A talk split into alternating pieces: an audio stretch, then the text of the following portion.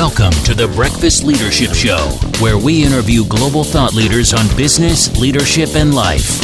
Here's your host, keynote speaker, best selling author, and chief burnout officer of the Breakfast Leadership Network, Michael Levitt.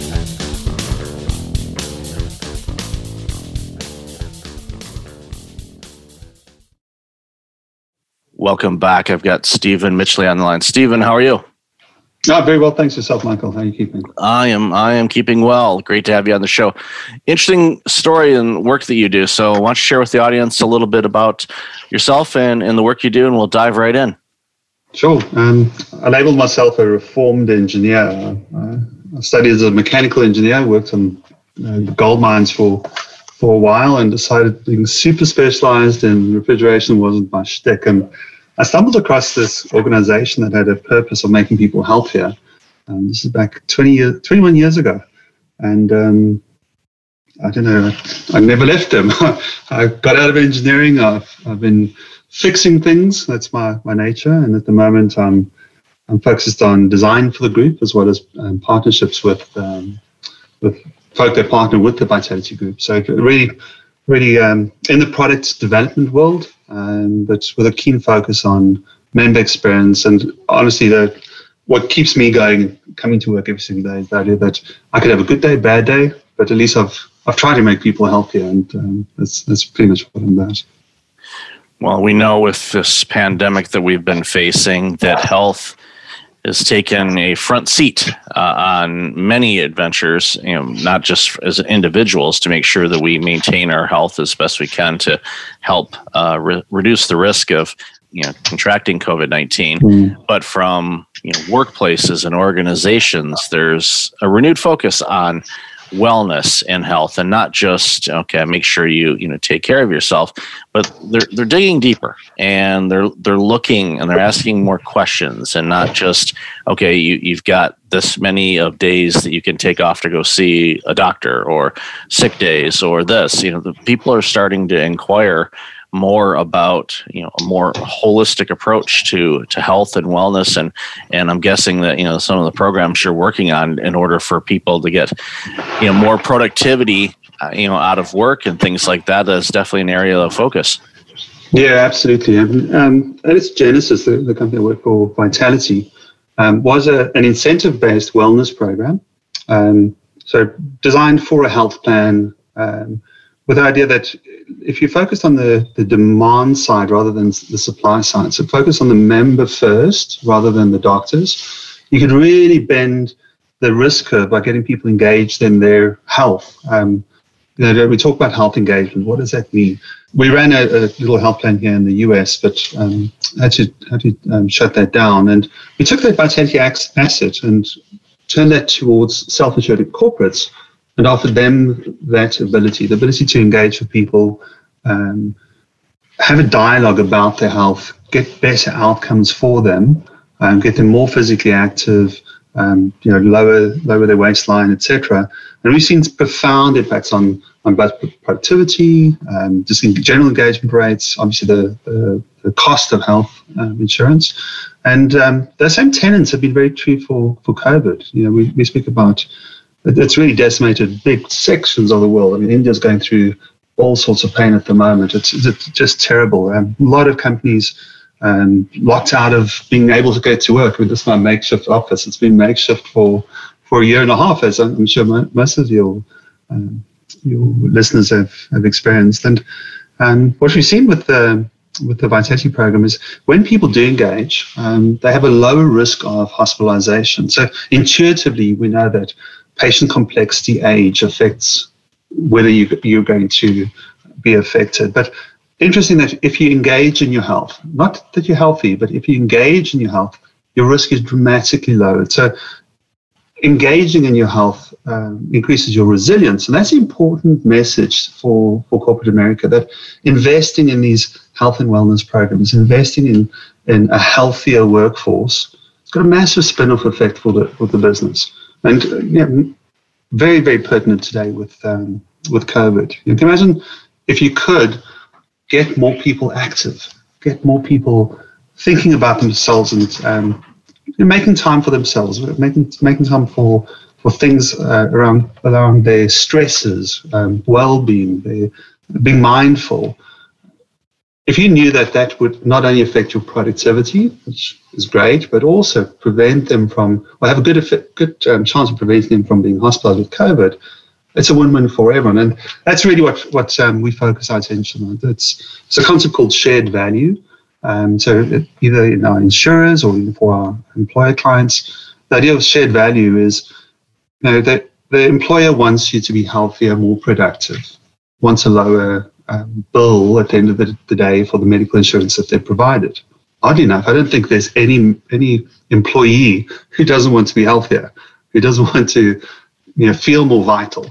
So the the sharing of the value comes in where um, the employer or the insurer provides some of the value that's created by those activities and passes them back to the passes them back to the member.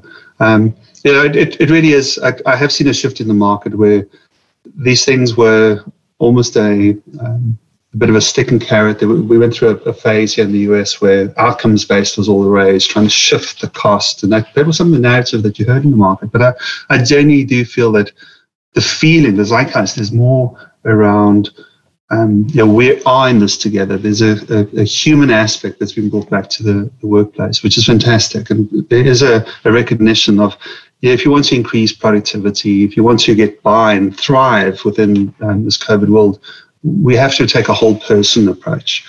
Um, so a lot, of, a lot of our team and I focus on that as um, as part of the, the product development agenda.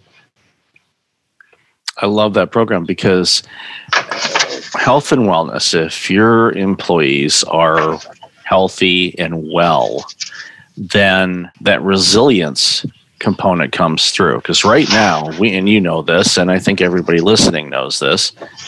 Resiliency is a pretty important skill set to have right now because we've had to be resilient over this last year and some change. You know, you know, February we're plugging along, doing our thing. Yeah, we we're paying attention to this virus that's coming out of the Far East and you know showing up in different places and then fast forward to the middle of March where we all got sent home. And here we still are in many cases and figure out okay how do we work remotely? You know, you know many organizations that was not part of their dna that was not part of how things worked. And all of a sudden they had to learn how to one allow everybody to work. How do we you know get everything in. How do we keep track of their time? What do they work on? How do they have access to everything they need to work on? And so we threw literally it's like taking everybody. It's like okay you're going to work for the same company but your job and how you do it's going to completely change. Mm-hmm. and but you're going to keep your, your job title. You're still going to do the same job but how you do it is going to be completely different.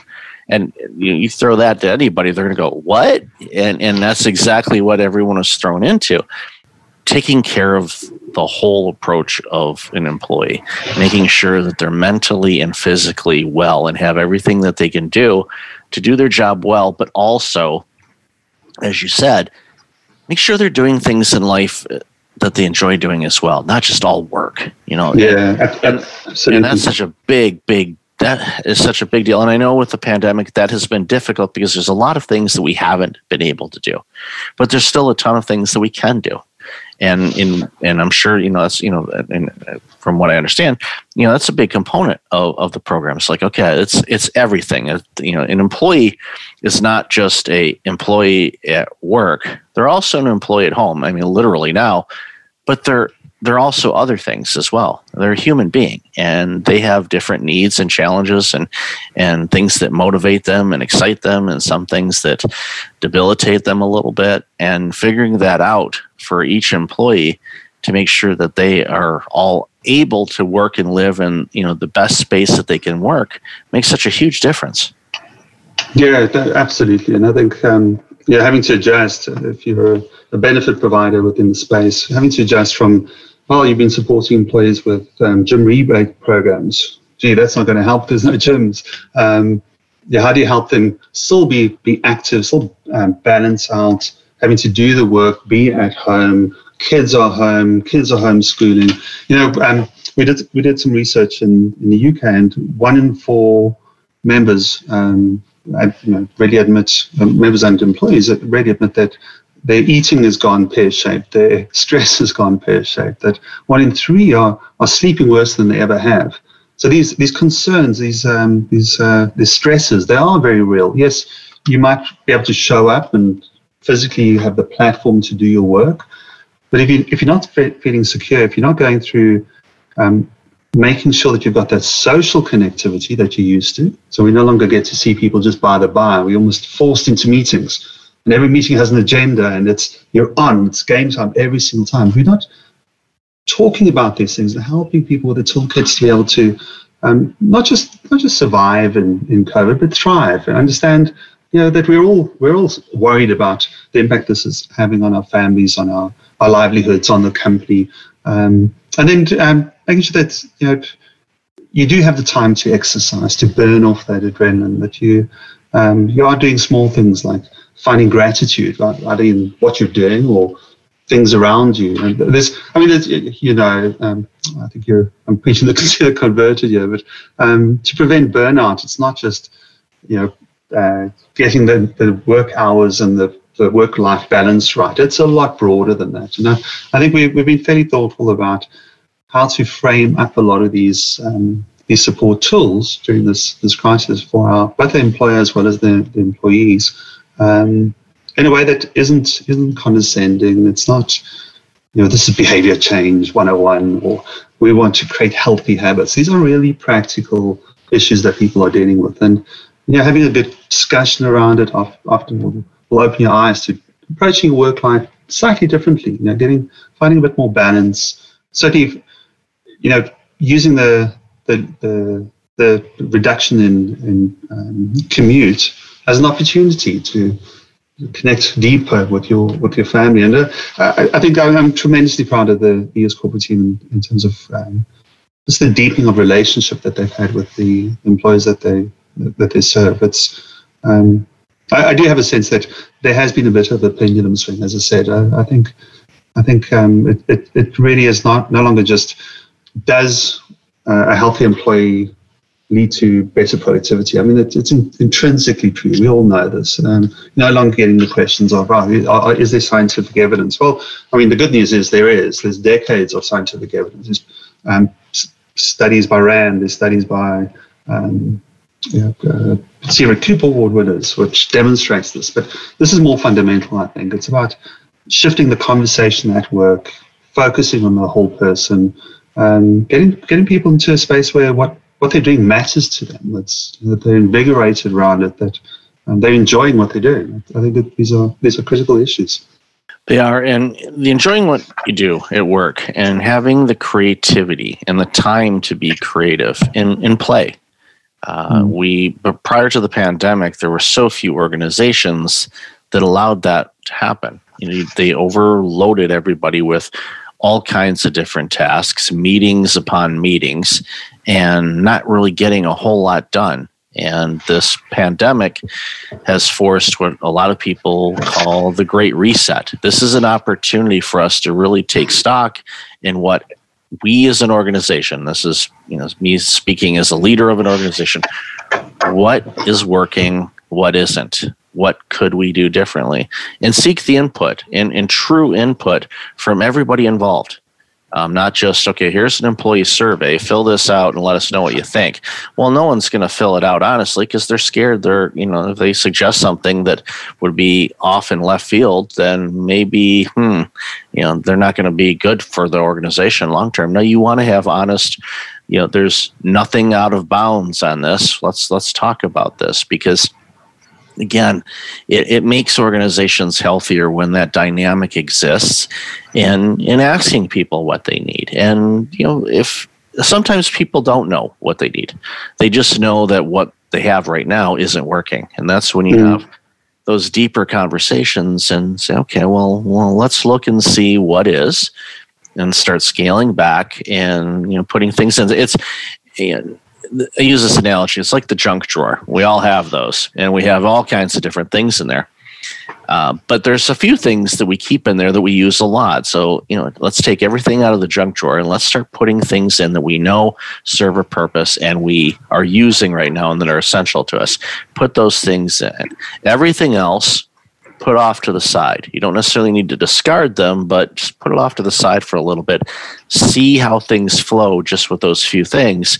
And you'll realize, wow, we were carrying a lot of extra stuff that we really don't need. And and a lot of organizations are doing that in the type of work they do, the meetings and all that other kind of stuff. So it's again, this is a great opportunity for companies, uh, you know, to to utilize you know the, you know the work that your team does and really get you know crystal clear on designing programs that'll improve you know the health and well-being of their teams which in turn is going to improve the health and well-being of the organization which in turn is going to improve the the products and services you deliver to your customers which is going to allow for Absolutely. growth and all that yeah. it's it's all connected and yeah, everybody, everybody, thinks that they have to you know do all these big changes no you, you make a couple adjustments here and there and watch the ripple effect Absolutely, and and um, yeah, I, I, I, see what's happening with in an organizational design context is, is being very similar to the process you follow for design. I mean, design you don't go, this is my idea. Let me write in a document, throw it across to a team, make it look pretty, and then you deliver it because that that's bound to fail. You you come up with what problem are you trying to solve? And you, you get there by really listening, by researching and listening and listening to, so you really get down to this is the problem that we've got. Nothing else matters, just this. This is not, uh, you just need to solve this problem. Then you, you get people from with really diverse and um, this is probably another another big piece of what's going on at the moment. Getting people with diverse views to look at that problem because you have your view, and that's it might be a brilliant view, you might have great experience, but it's your view. The richness, the the the, the broader tapestry that gets um, introduced when people of different backgrounds, different um, even in, in design, people from, from across the value chain give their input. You come up with such a great product, which you then obviously test before you actually take it to market.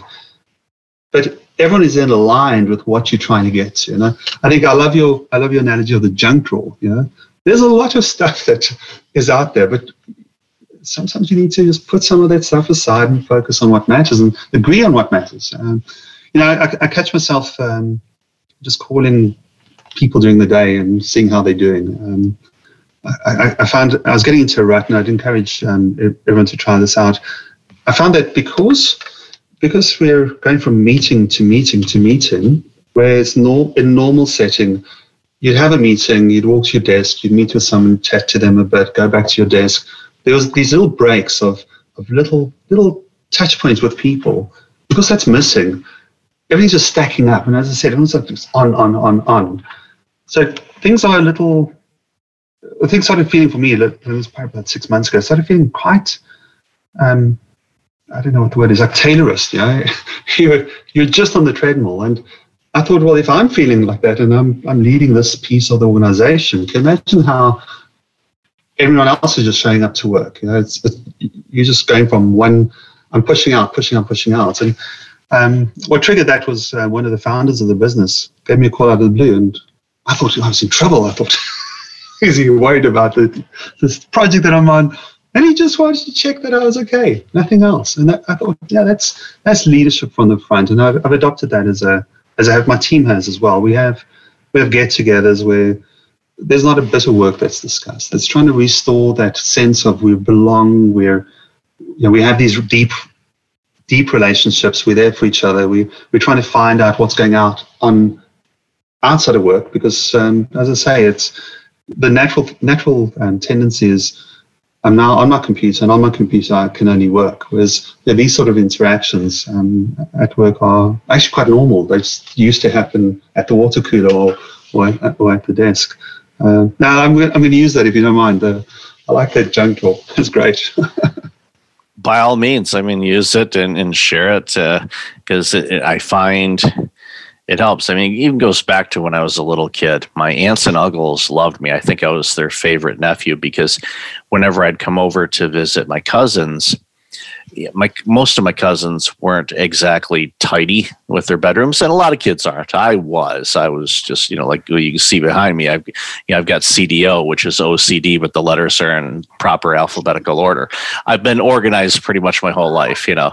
So I'd go to my cousin's place and want to play with the toys that they have and can't find them because they're just buried under all kinds of other stuff. So literally for the first, you know, 20 minutes or so, I'm literally picking up and putting things away and getting things sorted, find all the toys that I want to play with, and then we'd start playing. Everything would be good. My aunts and uncles were absolutely loving it. And they, you know, call my parents, say, Hey, when are you coming to visit? You know, because my cousins wouldn't bother do it. And of course I probably conditioned them. It's like, wait a minute, why should I clean it? Mike's going to come over and clean it for me it, but it's the same thing. It's like you have this junk drawer and you're trying to find that one wrench, or you mm. knew you, there's that one screw that you saved um, that is going to fit in this one thing you need to fix, and you're like trying to find it, and you're finding everything else under the sun, you know, bread ties and you know everything else.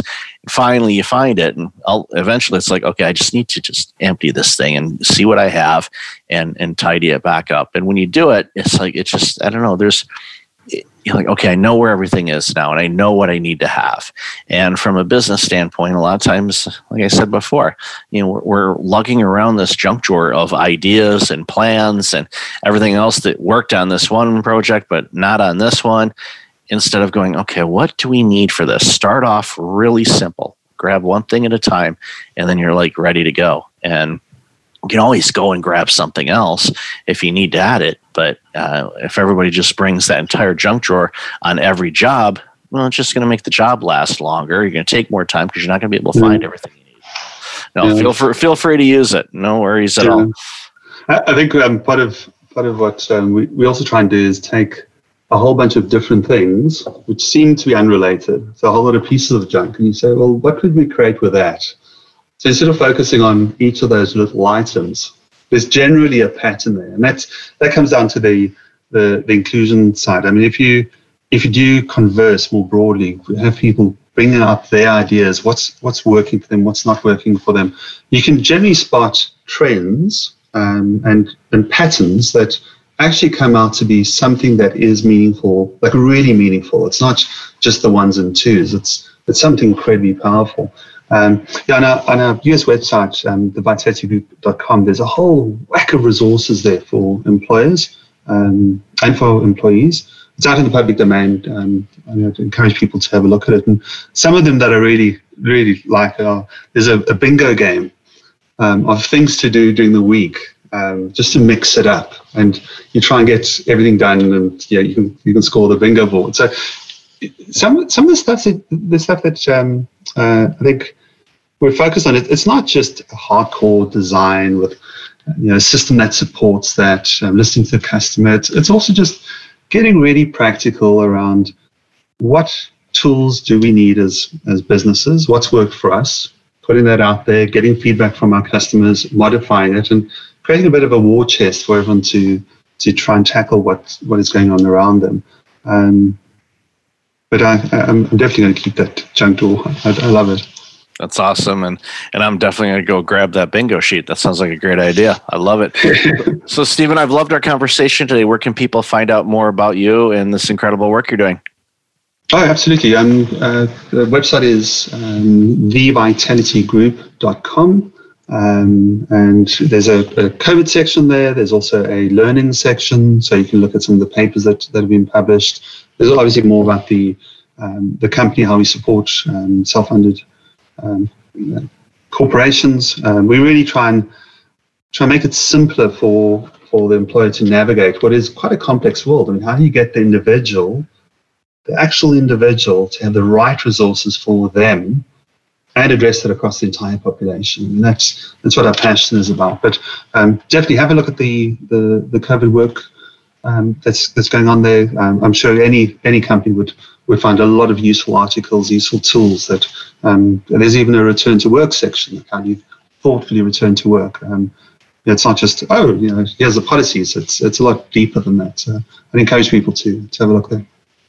I'll definitely have that in the show notes. So, Stephen, thank you again for the work that you do. Um, the world needs more people like you and your organization uh, to make everybody healthier and happier. So, thank you so much again for being on the show. Awesome, Michael. Great chatting to you. Likewise. Thanks for listening to the Breakfast Leadership Show, part of the Breakfast Leadership Network. Visit breakfastleadership.com for tips on empowering your business and your life.